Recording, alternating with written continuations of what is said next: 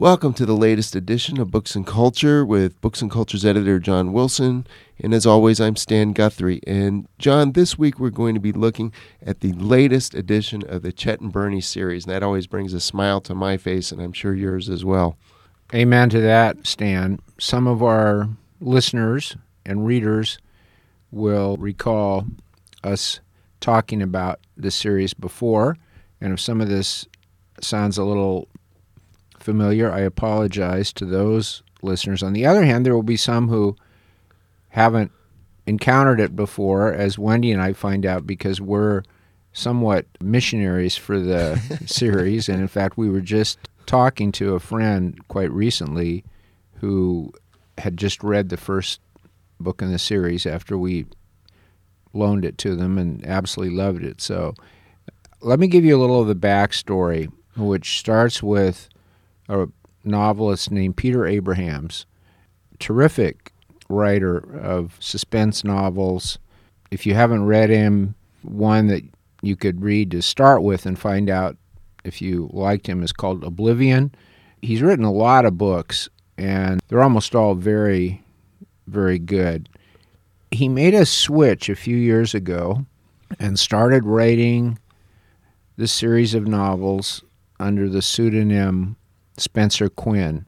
And it's funny because when we were talking before we got on the air, you said, "No, is that a pseudonym?" it does sound like that, and it sounds very different from Peter Abrahams. But the series has done very well, and for whatever reason, that's what he's writing now. It's been a few years now since his last straight novel under Peter Abrahams. I don't know if he's going to go back to that or not, but uh, this, as you said, is the seventh book in the Chet and Bernie series, and the title is Paw, P A W, Paw and Order.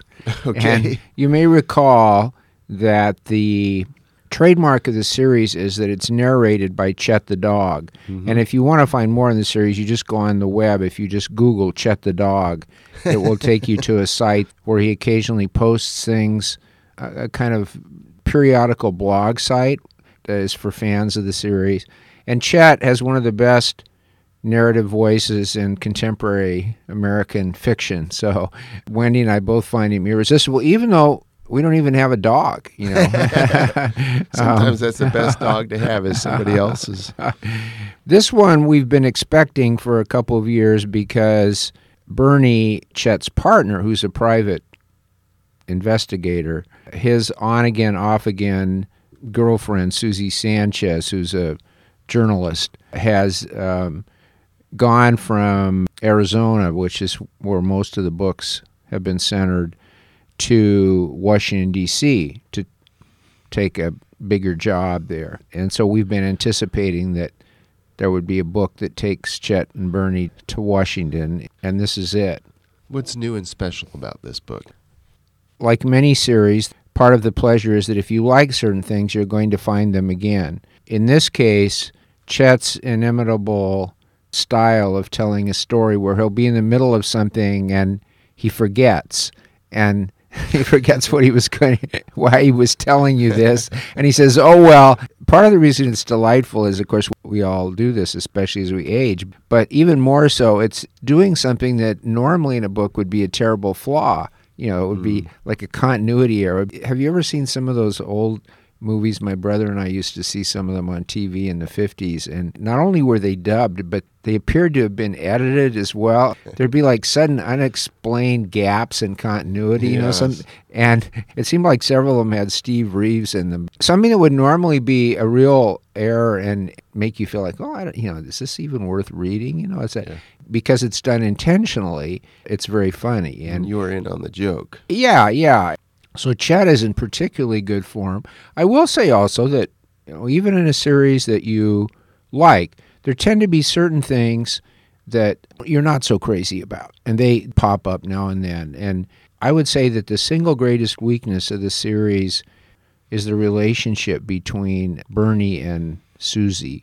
It's like a lot of fiction now that touches on relationships between men and women is very big on misunderstandings, a readiness on one side or the other to take offense because of assumptions. And maybe there's some women readers of the series who respond to that. I don't know. You know, for me and but also for Wendy, that has become somewhat tedious and we're more than willing to put up with a little of that for the pleasures of the the book. And as always, I just finished reading this one in an e-galley. Wendy hasn't even had a chance to read it yet, but the first thing I feel when I finish one is I'm looking forward to the next one. Let me ask you my standard question when we talk about series.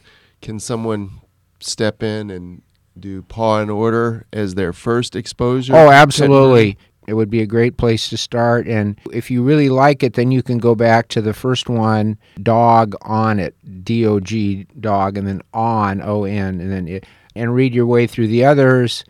If you are not that crazy about it or just mildly entertained, then you can say okay and go on to something else. But yeah, you can step right in here. Thanks, John. Thanks, Dan.